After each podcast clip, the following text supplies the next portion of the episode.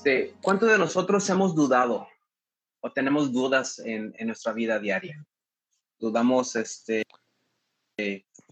ah, ahorita en ese tiempo de, de, pandemia, hermano, hay tantas dudas en nuestras vidas donde al principio, no sé si recuerdas que, que nada, eso no existe, ¿verdad? Ah, eso es algo que, que está muy lejos por allá, no creo que nos vaya a llegar hasta aquí, ¿verdad? Y ya cuando lo teníamos aquí, pues ya era así como que, chin, y ahora, este, pues, quizá fue, es un invento, o poníamos excusas para, para no creer, ¿verdad? O, o, ahora ya que está la vacuna, muchos pueden pensar, bueno, es que no sé si sea tan buena la, la vacuna o no, ¿verdad? Me la pondré, no me la pondré. Y siempre va a haber dudas de todo tipo. Sé este ejemplo porque es lo que estamos viviendo ahorita, pero, pero podemos dudar, hermano, del gobierno, podemos dudar de nuestra familia, podemos dudar aún de nuestros amigos, ¿verdad? Y, y aún hasta de nosotros mismos podemos, podemos dudar. ¿Has dudado de, ti mismo, mi hermano? ¿Has dudado de ti mismo? Que dices, ay, no sé si lo voy a poder hacer, no, y no sé si, no sé si soy capaz de, de poder lograr esto que, esto que quiero hacer, ¿verdad? Y, y, y pues este, podemos este, a, a tener esa, ese tiempo de, de, de, dudas, ¿no? Donde, donde vamos a siempre estar pensando, estar a, a, imaginando qué sería si lo hacemos o no lo hacemos. Y hermano, eso es algo natural que todos nosotros tenemos. Todo el ser humano tiene ese, ese, ese tiempo donde va a dudar siempre de algo. Pero hermano, lo que vamos a ver en, esta, en estas cuatro semanas que vienen, que, que entramos en una nueva serie que se llama este, uh, Desilusionados. ¿Qué hacemos cuando tenemos dudas? Una de las, de las más, más grandes luchas, hermano, que los cristianos tienen es cuando dudan de Dios. Cuando dudamos de Dios. Podemos dudar de cualquier otra cosa, pero ¿qué pasa, hermano, cuando dudamos de Dios? ¿Has dudado de Dios alguna vez? No. No. no. Hay veces, hermano, que, que, que tenemos tantas preguntas en nuestra mente que nos hacen o que nos pueden llevar a tener esas dudas espirituales y, y podemos preguntarnos, este, por ejemplo, uh, ¿es lo mismo dudar a no creer en Dios? ¿Es lo mismo, es lo, es lo mismo dudar de Dios a no creer en Dios? ¿Tú qué crees, hermano? Es lo mismo este, a, a dudar que, que, Dios existe o que Dios es real o, o dudar que, que, que, yo en realidad creo en Dios, ¿verdad? Hay situaciones que nos van a llevar a pensar, este, ¿estaré haciendo lo correcto? ¿O Dios me estará escuchando? ¿O Dios estará allí? ¿Verdad? ¿O, o qué estará pasando con, con, con, Dios? ¿O qué estará pasando con mi vida? ¿Sí? También podemos preguntarnos, este, ¿dejará Dios de escuchar mis oraciones? cuando estoy viviendo en pecado, cuando estoy haciendo cosas que no, que no le agradan a, a, Dios, y de repente queremos orar, no has pensado, ay, Dios me, Dios me querrá escuchar, Dios estará allí o, o, o quizá me va a castigar, ¿verdad? Por lo que estoy haciendo. Y también, este hermano, podemos preguntarnos si, si nosotros podemos llevar nuestras dudas y nuestras preguntas delante de Dios. Y hermano, yo pienso que nuestra vida espiritual como cristianos vamos a enfrentarnos con nuestras preguntas. Y esas, hermano, estas preguntas cuando nos lleguen, si no nos han llegado, nos van a sacudir así tremendamente nuestra vida espiritual. Vamos a ser sacudidos, vamos a ser zarandeados, como dicen por ahí, ¿verdad? En otros lugares. Y, y es cuando vamos a poder enfrentarnos y saber si Dios está de nuestro lado o nosotros estamos con Dios. Pero hermano, como te dije, todos, todos tenemos dudas en nuestras vidas acerca de, acerca de Dios. Vamos a ir a la palabra del Señor, hermano, en, en Mateo capítulo 11. Si tienes tu Biblia por ahí, vamos a ver Mateo capítulo 11, versículo del 2 y al, al 6. Y vamos a, vamos a, este, a ver un, personaje muy importante en la, en la historia. Ay, hermano, yo tengo mi tecito porque aquí donde estoy está frío en el cuartito. Yo ocupo calentarme. ¿Lo tienes, hermano? Mateo capítulo 11, versículo 2 al 6. Si tienes, puedes decir amén o puedes levantar tu manita por ahí para ver. Amén. Y dice de esta manera, hermano, vamos a ver sobre Juan el Bautista. Dice la, la palabra de Dios. Vamos a leerlo, a leerlo desde el versículo 1. Dice, cuando Jesús terminó de dar instrucciones a sus doce discípulos, se fue de allí a enseñar y a predicar en las ciudades de ellos. Y al oír Juan en la cárcel, ¿dónde estaba Juan, hermanos? En la cárcel. En la cárcel, los hechos de Cristo, le envió dos de sus discípulos para preguntarle, ¿eres tú aquel que había de venir o esperaremos a otro? Respondiendo Jesús, les dijo, id y haced saber a Juan las cosas que oís y veís. Los ciegos ven, los cojos andan, los leprosos son limpiados, los sordos oyen, los muertos son resucitados y a los pobres es anunciado, anunciado el evangelio. Y, y bienaventurado es aquel que no haya tropiezo en mí. Juan el Bautista, mis hermanos. ¿Quién era Juan el Bautista? A ver, ¿quién me puede decir quién era Juan el Bautista? ¿Conoces algo sobre Juan? Que preparó, el que preparó el camino para la llegada del Hijo de Dios. El primo. Así es. Mm. Era primo, ¿verdad? E, en, el, en el libro de Lucas podemos ver muchas características, ¿verdad? Eh, primero en el versículo 15 de Lucas 1 dice que él era grande era grande delante de Dios, ¿verdad? En el versículo mismo 15 dice que Juan fue lleno del Espíritu Santo. Fíjate, fue lleno del Espíritu Santo desde el vientre de su madre. Sí, muchos cristianos creen que... No se me cae el techo, está tronando. Muchos cristianos, cristianos creen que, que, el Espíritu Santo solamente vino después de que estaban orando los discípulos en el día de Pentecostés. Pero el Espíritu Santo, hermano, llenaba, llenaba a las personas desde antes. Y aquí lo podemos probar. Dice en el versículo Lucas capítulo 1, versículo 15, que Juan fue lleno del Espíritu Santo desde el vientre de su madre. También en el versículo 17 de Lucas dice que Juan tuvo el poder de Elías. Y en el versículo 36 dice que era pariente de Jesús. Juan también dice en el versículo 41 que Juan bailó en el vientre de su madre cuando estuvo cerca de Jesús. No sé si se recuerda esa, esa historia cuando llegó María con Elizabeth y dice que cuando escuchó la voz de María, el bebé de, Elizabeth, que era Juan, en el vientre bailó, se regocijó tanto porque sabía que estaba cerca de Jesús, ¿verdad? Bueno, es lo que dice la historia allí. Y también este, en el versículo 80 de ese mismo capítulo dice que Juan crecía fortaleciéndose en el Espíritu. Y vemos más adelante, como decía nuestra hermana, que Juan era el mensajero, aquel que preparaba el camino del Mesías, ¿verdad? Aquel que que estaba anunciado por las profecías, que iba delante de todos bautizando, perdonando pecados y preparando el camino de aquel que iba a venir a salvar a toda la humanidad. Ese era Juan, ese era Juan el Bautista, mis hermanos. Ese fue Juan el Bautista.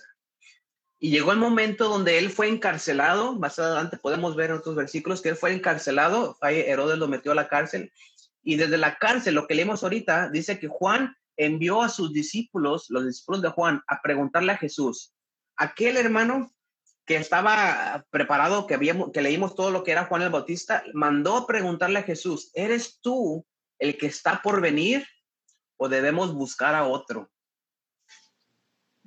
Juan estaba dudando de quién era, si era Jesús el Cristo, si era Jesús el que estaban esperando, si era Jesús aquel que iba a, a, ser el, el Salvador de todos. Hermanos, Juan cuando bautizó a Jesús, ¿qué pasó, hermano? ¿Qué vio Juan que descendía del cielo? Al ah, Espíritu Santo. Vio que venía el Espíritu Santo descendiendo del cielo como una paloma. Y no, no nada más eso, hermanos. También se abrieron los cielos y salió una voz del cielo que le decía, este es mi Hijo amado, en el cual yo tengo contentamiento, en el cual yo estoy contento de él. Él es mi Hijo amado. Y esa voz era de Dios, Padre, que salía del cielo. Ese mismo Juan, hermano, en la cárcel, dudó de Cristo. Tuvo dudas si era el verdadero. Le mandó preguntar, ¿eres tú el que está por venir o debemos buscar a otro? Hermano, ¿qué situación de Juan, hermano, estuviera, estaba pasando ahí en la cárcel, solo en la cárcel, y no era una cárcel tan bonita, ¿verdad? Eran como unos calabozos, yo creo, de que estaban ahí todos podrido, ¿verdad? Todos feos. Y él estaba pasando por, unos pensamientos, hermanos, todos tan horribles y tan acusadores que, que yo me, me, imagino que pensaba en su cabeza, ¿y, ¿y si me equivoqué? Y yo estuve anunciando a todo el mundo que este es el Hijo de Dios, que este es el que tiene que venir, que Él es el que los iba a bautizar con el Espíritu Santo. Y si me equivoqué, porque él sabía que había muchos falsos profetas, y qué tal que pensaba él, y qué tal que yo también me convertí en un falso profeta, porque estuve diciendo las cosas mal. ¿Qué, qué, le hizo a sentir a, Juan tan seguro de que él no era un falso profeta? ¿Y qué tal si él había llevado a todos por un mal camino? Él, hermanos, sabía que iba a ser ejecutado ahí en la cárcel, sabía que iba a morir por lo que hacía, y eso yo, pienso que él lo podía soportar, lo podía aguantar, ¿verdad? Pero él no podía aguantar la idea, hermano, de saber de que él había, se había equivocado acerca de Jesús. Así que, hermano, su única tarea que él tenía era preparar el camino del Señor. Y si se había equivocado, hermano, todo su ministerio, toda su vida iba a ser completamente en vano. Y le manda a preguntar a Jesús otra vez, te digo, ¿eres tú el que está por venir o debemos buscar a otro? Hermano, el enemigo como punto número dos, el enemigo siempre, siempre va a poner dudas en nosotros acerca de Dios. Y lo podemos ver en el libro de Génesis, hermano. Cuando está el, está el hombre y la mujer que Dios creó, están en el huerto del Edén. Y estando ahí dentro del huerto del Edén, hermano, donde Dios les había dado instrucciones de qué iban a hacer, qué, qué no iban a hacer, ¿verdad? Les dijo que comieran de qué, hermano, les dijo, coman de todo árbol que está aquí, más el fruto del árbol de, la, vida y, del bien y el mal, o el árbol que está ahí en el centro, no van a comer, ¿verdad? Y eso habían escuchado de parte de Dios. Y eso estaban viviendo, ¿verdad? Pero ¿qué pasó con Eva cuando se encontró con la serpiente que era astuta? Dice que era la más astuta entre todos los animales. ¿Quién era la serpiente, hermanos? Satanás llega la serpiente con Eva y le dice, con que dijo Dios que no comas de todos los árboles del huerto, ¿verdad? Con que, que dijo, dijo Dios, no comáis de todos los árboles del huerto, ¿verdad? Mira, mira, ahí estaba ya echando una mentira el diablo. Porque Dios no le dijo que no coman, que coman de todo, que no coman de todos los árboles, ¿verdad que no? Dios le dijo, coman de todo árbol, más de este no. Y el diablo le dijo en el versículo 3 en Génesis. De hecho, si, vamos allá a Génesis 3, vamos a ver exactamente las palabras que le, que le dijo.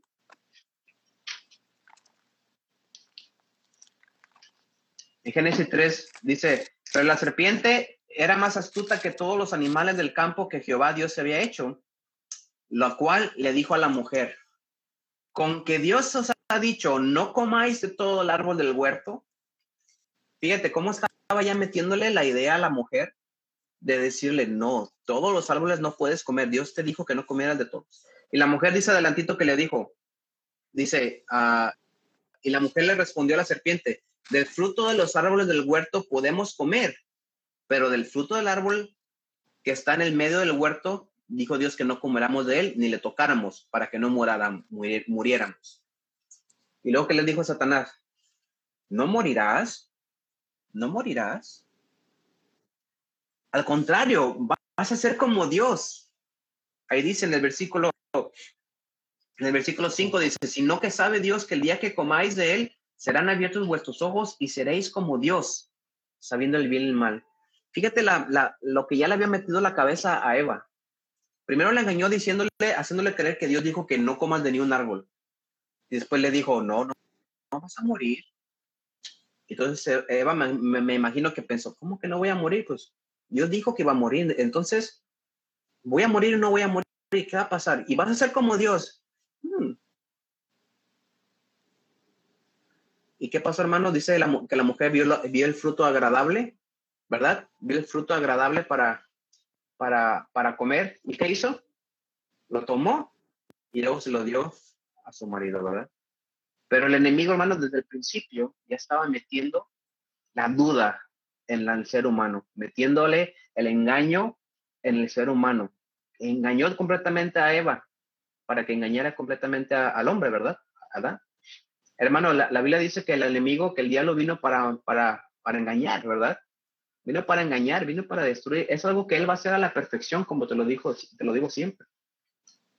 Él siempre va a ponernos dudas. ¿Cuántas veces, hermano, el enemigo ha metido dudas a nuestra mente y nuestro corazón acerca de Dios? Por, por situaciones que pasamos, ¿verdad? A veces. Podemos quizá creer, pensar, ay Dios, ¿y si no es cierto lo que estoy haciendo? ¿Y si no es cierto lo que estoy diciendo, verdad? Pero hermano, el diablo siempre nos va a meter esa idea, pero Dios, Dios, hermano, siempre nos va a contestar con la verdad. Siempre nos va a decir, a todas nuestras dudas y nuestras preguntas, preguntas, Dios nos va a contestar con la verdad. Jesús le respondió las dudas que, Juan el Bautista tenía. Juan el Bautista tenía las dudas que le dijo, ve, ve a preguntarle a ver si él es, ¿verdad? Y, Jesús no le dijo, ay Juan, ¿cómo crees? ¿Por qué estás dudando de mí, Juan? Si tu único propósito era, era preparar mi camino y ahora ya no me crees, ahora ya no crees que soy yo, nada más porque estás en la cárcel, nada más por eso no me crees, no, Juan, sabes que ya te voy a desheredar del reino de los cielos, ya, fallaste como, como ser humano, perdiste porque dudaste, voy a rechazar. Jesús nunca le dijo eso. Jesús le contestó con una verdad. Dice más adelantito ahí Mateo 11 lo que leímos. Dice que, eh, eh, dice, dice a los discípulos de Juan, le dijo Jesús, Jesús les dijo, ve y dile a Juan esto, ve y dile a Juan lo que oyes y lo que ves. Los ciegos reciben la vista y los ojos están, eh, los cojos están caminando. Los leprosos se están limpiando, se están sanando los leprosos y los sordos ya están escuchando. Los muertos resucitan y a los pobres se les predica las buenas obras. Jesús le contestó lo que estaba escrito en la profecía. Juan sabía que el día que el Mesías viniera, Juan sabía que el día que el, que el verdadero Mesías, el verdadero Cristo estuviera en la tierra, estas cosas iban a suceder, porque en la profecía, hermanos, en Isaías, eh, eh, dice que cuando, en aquellos tiempos los, los ciegos, los ojos de los ciegos se abrirán, los mudos volverán a hablar, los cojos se levantarán. Y Jesús le contestó con esto a Juan. Le dijo, dile lo que estás viendo y lo que estás oyendo. Una verdad, una verdad que, que estaba sucediendo. Jesús nunca rechazó a Juan. Al contrario, hermano, como te dije, le habló con una verdad. Hermano, uh, un escritor dice que, que cree que hay al menos tres tipos de dudas. La duda intelectual, la duda emocional y la duda moral. La duda intelectual, hermano, es cuando nuestras mentes no están seguras de que si las enseñanzas del cristianismo son verdaderas. Por ejemplo, este, quizás nuestras dudas son intelectuales y estamos cuestionando la creación de Dios, ya que se relaciona con la ciencia. Muchos de nosotros, muchos cristianos pueden pensar que quizás Dios no es tan cierto porque la ciencia lo está diciendo de una manera diferente, ¿no? O pensamos que, de que Dios está peleado con la ciencia y que porque la ciencia lo está diciendo así, ah, entonces no puede ser de Dios, ¿verdad? Este, no puede ser de Dios. Y hermano, yo pienso que, que Dios permite todas las cosas, ¿verdad? Para un propósito. Yo pienso que Dios permite que la ciencia descubra hasta lo que Dios les deja descubrir, ¿verdad? Claro, yo sé que, que, el enemigo va a usar también esas, esa parte para hacer cosas y probar de que Dios está equivocado, hermano, pero Dios siempre tiene la razón y Dios siempre va a dejar, va a permitir hacer o, descubrir lo que Él quiera que descubramos y sepamos. Pero muchos podemos tener esa duda, una, duda intelectual, ¿verdad? Ah, recuerdo una vez cuando salió una película, hermano, no sé si la, llegaste a ver, la película de, de, Noé, una nueva que salió hace unos, unos años atrás, ya, ya, ya, con efectos de, de, de, Hollywood y todo eso, ¿no? Ya más, más chida, decimos en Guadalajara, más, más bonita, ¿verdad? Con más efectos. Y, este, y pues se veía los, los, los, los adelantos de la película, se veía muy bonitos, ¿no? Y que te llamaba la atención porque dices, wow, voy a ver cómo, cómo van a pasar estas cosas de, del diluvio y así. Y cuando la fui a ver, no sé si, si tú la viste, ¿no? Pero, y cuando pasaron este, tantas cosas ahí en la película, te hacen ver como que, como que Dios está, o todo está probado por algo científico, ¿verdad? Y este, perdón, no es la de Noé, no se equivocó Dios, como el chiste que dicen por ahí, fue la de Moisés, cuando salen las plagas de, Egipto, ¿verdad? Que sale, que va con el faraón y le, da las plagas. Y en la película hacen ver, hermano, cómo este, como todo está, todo está probado científicamente, como que no fue Dios el que lo hizo así, sino porque, porque se murieron estos animales, pues produjeron plagas de moscas y produjeron estas plagas de acá y producieron, y todo te lo hacen ver muy científico, como que eso esto pasó por una, una explicación científica, no pudo haber nada más pasado así por nomás, ¿verdad? Y, y todas esas personas que pueden, que están, viven su vida descubriendo o investigando, este, que, de que la, la creación fue, no pudo haber pasado nada más así por nomás, por alguien que dijo que se hiciera, sino que tiene que haber una explicación. Hermano, así haya sido cualquier cosa que Dios haya dejado permitir hacer, pues la única explicación que tenemos como cristianos es creer de que Dios lo ordenó y se hizo. Dijo Dios en el principio, hágase la luz. ¿Y qué hizo? ¿Qué pasó, hermano? ¿Qué pasó? Cuando dijo Dios, hágase la luz. Se hizo la luz, ¿verdad? ¿Y cómo, cómo se hizo la luz? La ciencia va a sacar miles de interpretaciones o miles de cosas para hacerlo, para quitarle el valor de Dios. Pero hermano, lo único que sabemos y creemos de que la luz se hizo cuando Dios lo ordenó. Amén. Entonces, muchos vamos a dudar por tantas cosas así. La otra duda, hermano, la duda emocional. La duda emocional se asocia, hermanos, con mayor frecuencia con el dolor. Es cuando nos, cuando no nos sentimos cristianos de verdad. Porque quizá nuestro sufrimiento, hermano, nos hace preguntarnos si Dios realmente está ahí y se está preocupando por nosotros. Cuando pasamos por un dolor, hermano, de una pérdida de alguien o, un problema tan difícil, hermano, esa duda emocional nos hace pensar, Dios me abandonó, Dios, Dios me ha, ha, dejado, ¿verdad? Ya no, ya no se interesa por mí. Y, y, porque si no, no me estuviera pasando esto, ¿verdad? Quizá, quizá no, no ha hecho lo suficiente para merecer que Dios me voltee a ver. Pero hermano, no tenemos que hacer lo suficiente. Dios nos, nos ve, nos ama tal y como somos. Dios quiere a, cambiarnos y transformarnos tal y como somos. Quiere que vayamos a Él tal y como somos. Pero esa duda emocional, hermano, nos va a hacer, va a surgir a, partir de nuestro sufrimiento. No sé si, no sé si nosotros o algunos de nosotros hemos este, experimentado eh, ese, ese este, sufrimiento, ¿verdad? Que hemos llevado, nos ha llevado a pensar eso. La otra duda, hermano, la tercera duda es la duda moral que este autor menciona. La duda moral es el tercer tipo de duda. Suele ocurrir cuando estamos tentados a no creer en el cristianismo porque no queremos, no queremos que sea verdad. O tal vez estamos haciendo algo malo y no queremos que Dios tenga la razón de lo que, de lo que es. Que Dios no tenga la razón, ¿verdad?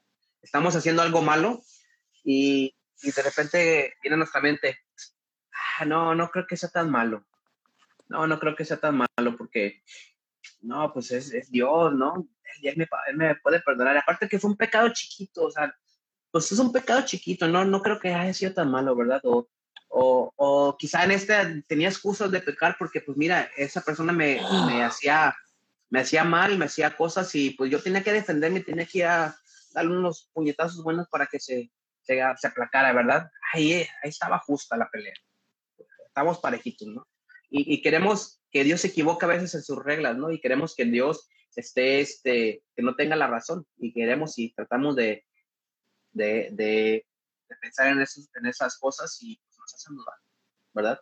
Y hermano, todas estas dudas uh, son cosas que, con las que los cristianos hemos luchado por siglos, hermano.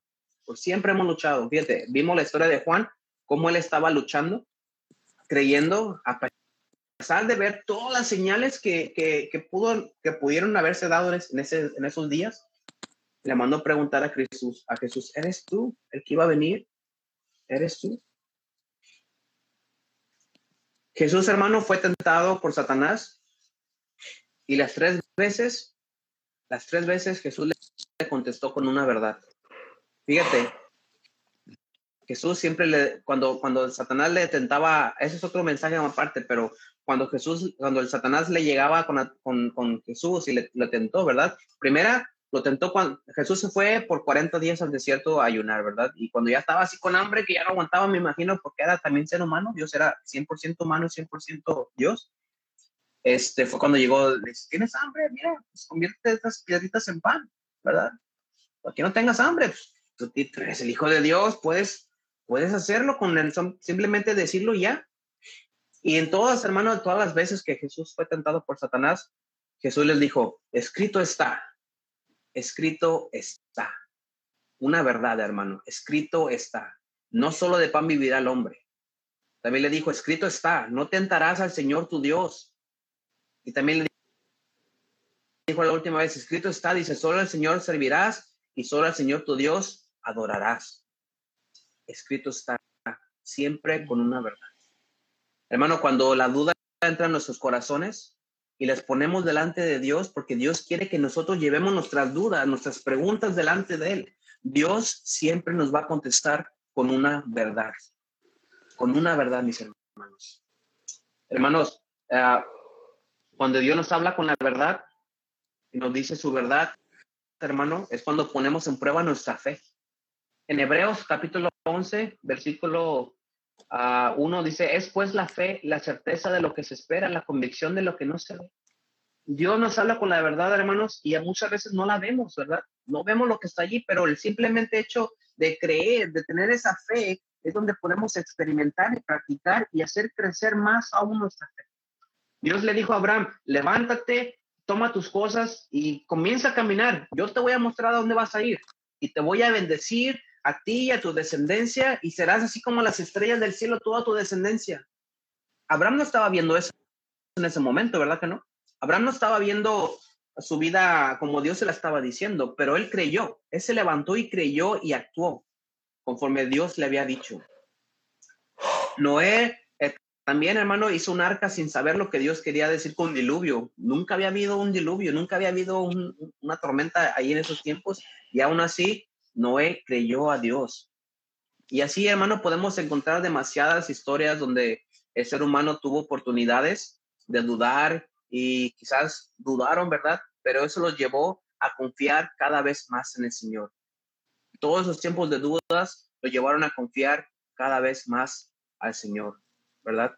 gente cuando Dios le dijo a Abraham, sacrifícame a tu hijo.